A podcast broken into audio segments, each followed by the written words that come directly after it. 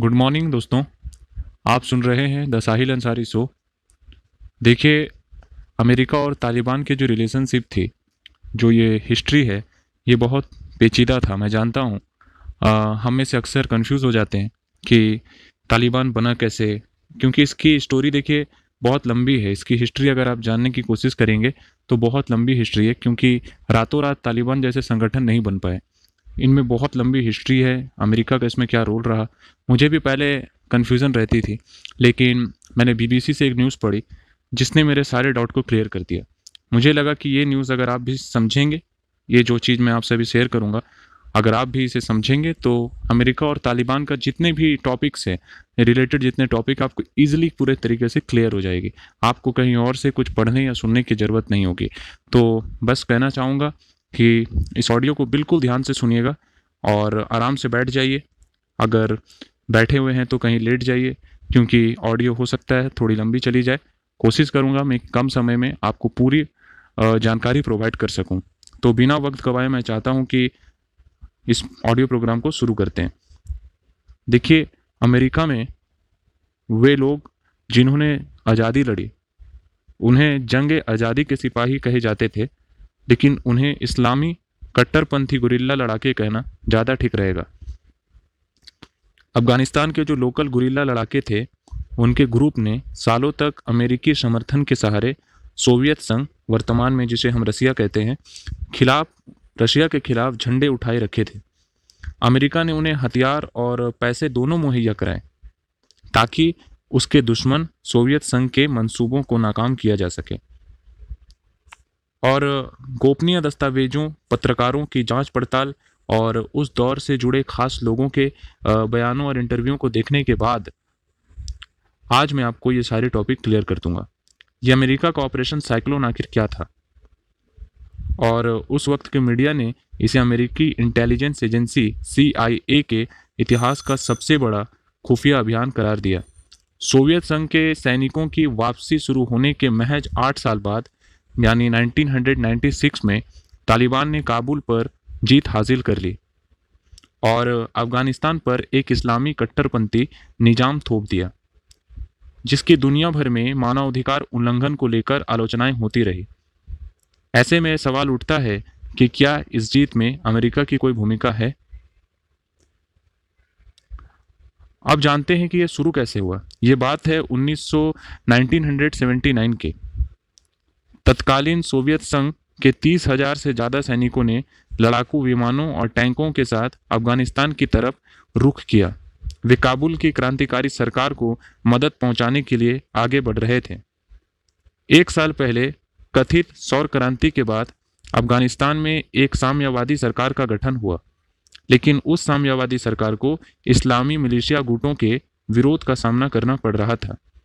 ये लोग खुद को मुजाहिदीन कहते थे। और उन्हें लगता था कि यह उनकी इस्लामी रवायत के हिसाब से जिहाद है। सोवियत संघ अफ़गानिस्तान में साम्यवादी सरकार को बनाए रखना चाहता था, लेकिन राष्ट्रपति बबरक करमाल की हुकूमत के खिलाफ मुजाहिदीनों की बगावत तेज होती जा रही थी। स्टैनफोर्ड यूनिवर्सिटी में अफगान इतिहास के विशेषज्ञ रॉबर्ट क्रूज ने कहा कि अमेरिका इससे हतप्रभ रह गया जब वो 50 के दशक से ही अफ़गानिस्तान में बुनियादी ढांचा विकास करने की परियोजना में काम कर रहा था।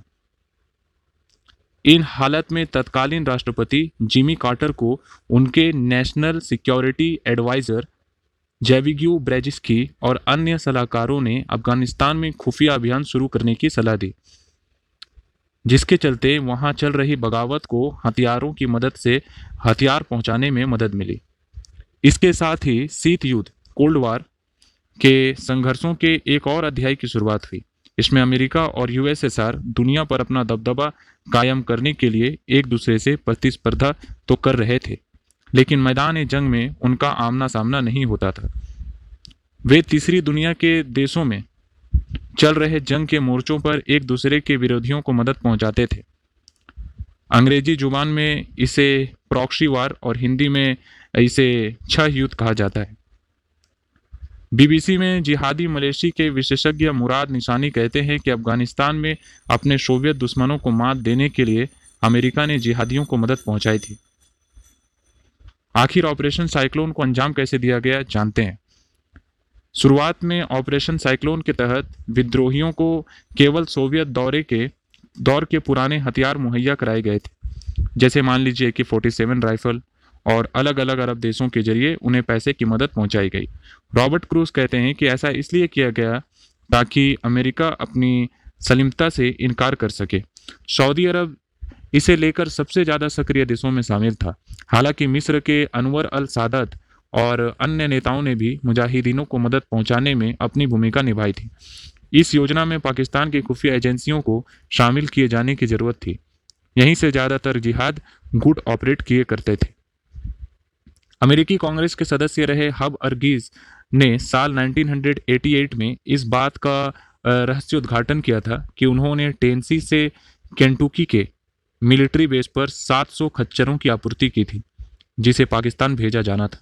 व्हाइट हाउस में राष्ट्रपति रोनाल्ड रीगन के आने के बाद अफ़गानिस्तान में अमेरिका की मौजूदगी स्पष्ट और सार्वजनिक होने लगी थी।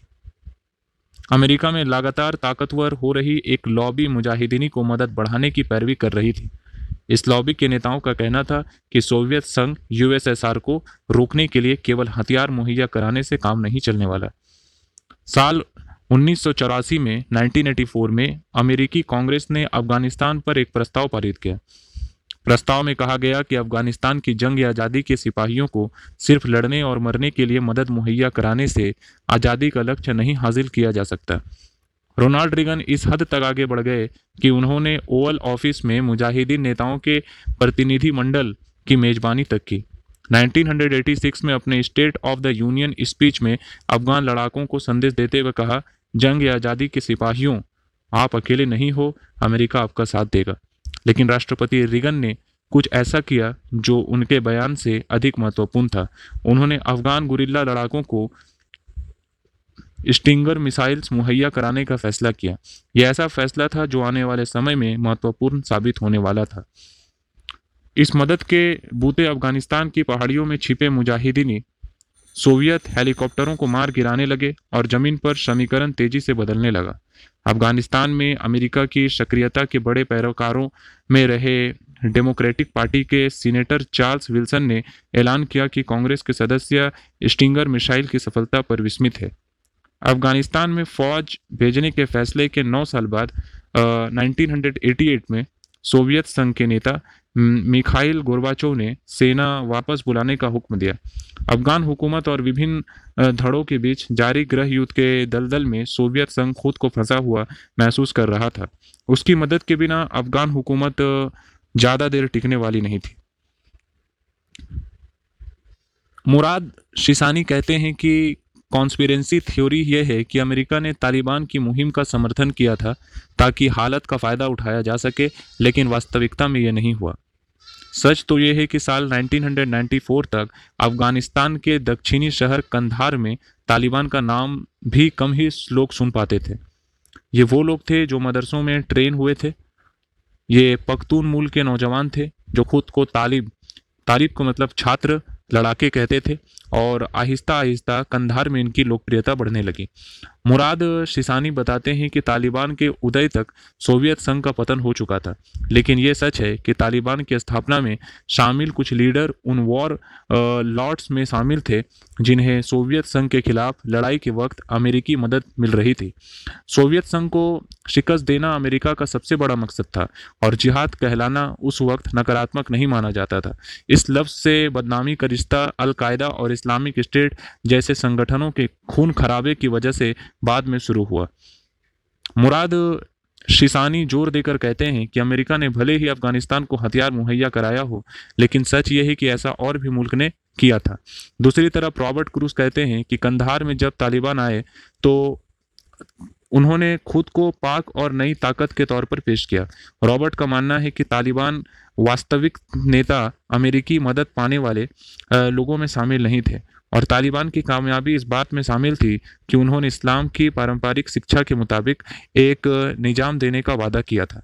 रॉबर्ट क्रूज कहते हैं कि सोवियत संघ के खिलाफ जीत और अमेरिकी मदद ने उनके जिहाद को फक्र करने की स्थिति में ला दिया था और तालिबान को इस माहौल का फ़ायदा हुआ। आखिर अमेरिका को इससे हासिल क्या हुआ?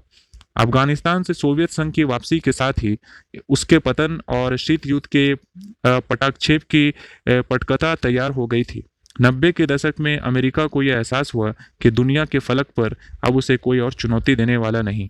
लेकिन यह तस्वीर तभी तक रही जब तक कि चीन की चुनौती सामने नहीं खड़ी हुई। रॉबर्ट क्रूस का यह भी कहना है कि अफ़गानिस्तान के गृह युद्ध के दौरान अमेरिका ने जिन मुजाहिदीन गुटों को समर्थन दिया था, उनके द्वारा मानवाधिकार उल्लंघन के मामले पर खामोश रहने का विकल्प चुना। रॉबर्ट क्रूज अफ़गानिस्तान के हालत की उन देशों से तुलना करते हैं, जहाँ साम्यवादी सरकारें थीं और सशस्त्र विद्रोही आंदोलन चला रहे थे। उनका कहना है कि अमेरिकी इलिट दूसरे देशों के लोगों को केवल अपनी कामयाबी के पैमाने पर तोलता है। जिन लोगों ने ऑपरेशन साइक्लोन का समर्थन किया था, उन्हें इसका कभी अफसोस नहीं रहा। राष्ट्रपति जिमी कार्टर के नेशनल सिक्योरिटी एडवाइजर रहे जिवगनियो ब्रैजिस्की ने एक फ्रांसीसी पत्रिका को दी इंटरव्यू में स्पष्ट कहा था, दुनिया के इतिहास में कौन सी बात ज़्यादा मायने रखती है, तालिबान या यूएसएसआर का पतन? तो दोस्तों, ये पूरा टॉपिक था जो मैंने आपको चंद मिनटों में समझाने की कोशिश की। हो सकता है एक बार में आप आपको ये समझ ना आए तो मैं चाहता हूँ कि इस ऑडियो को आप रिपीट करें, ताकि आपको ये पूरा टॉपिक आसानी से समझ में आ जाए। मैंने बीबीसी न्यूज़ से ये जो आर्टिकल था कलेक्ट किया था, मैंने खुद पढ़ा, मैं समझा पहली बार में ही मैं समझ गया। अगर आप कोई ऑडियो में कोई भी प्रॉब्लम आती है तो आप उसे रिपीट करके सुनिए। मैंने अपनी तरफ़ से पूरा प्रयास किया है कि आपको एक ही बार में ये टॉपिक समझ में आ जाए। ये, जो ये बारह तेरह मिनट की ऑडियो रहेगी, इसके बाद आपको किसी भी तरीके की कोई इतिहास की बुक उठाकर पढ़ने की ज़रूरत नहीं होनी चाहिए। आशा करता हूँ आपको ये शो अच्छा लगता है और आपको ये ऑडियो भी अच्छा लगा है। तो अपने दोस्तों के साथ शेयर करें चैनल को फॉलो करें और बेल आइकन को प्रेस करना ना भूलें। अगर खबरी पे सुन रहे हैं तो स्पॉटीफाई पर जाकर the Sahil Ansari show search करें और वहाँ पर भी आप मुझे सुन सकते हैं या फिर गूगल पर भी सर्च करके आप मेरे ऑडियो को फ्री में सुन सकते हैं। किसी भी प्लेटफॉर्म से Pocket F M Spotify Google podcast iPhone podcast कहीं से भी सुन सकते हैं। चलता हूँ, अपना ध्यान रखें। जय हिंद।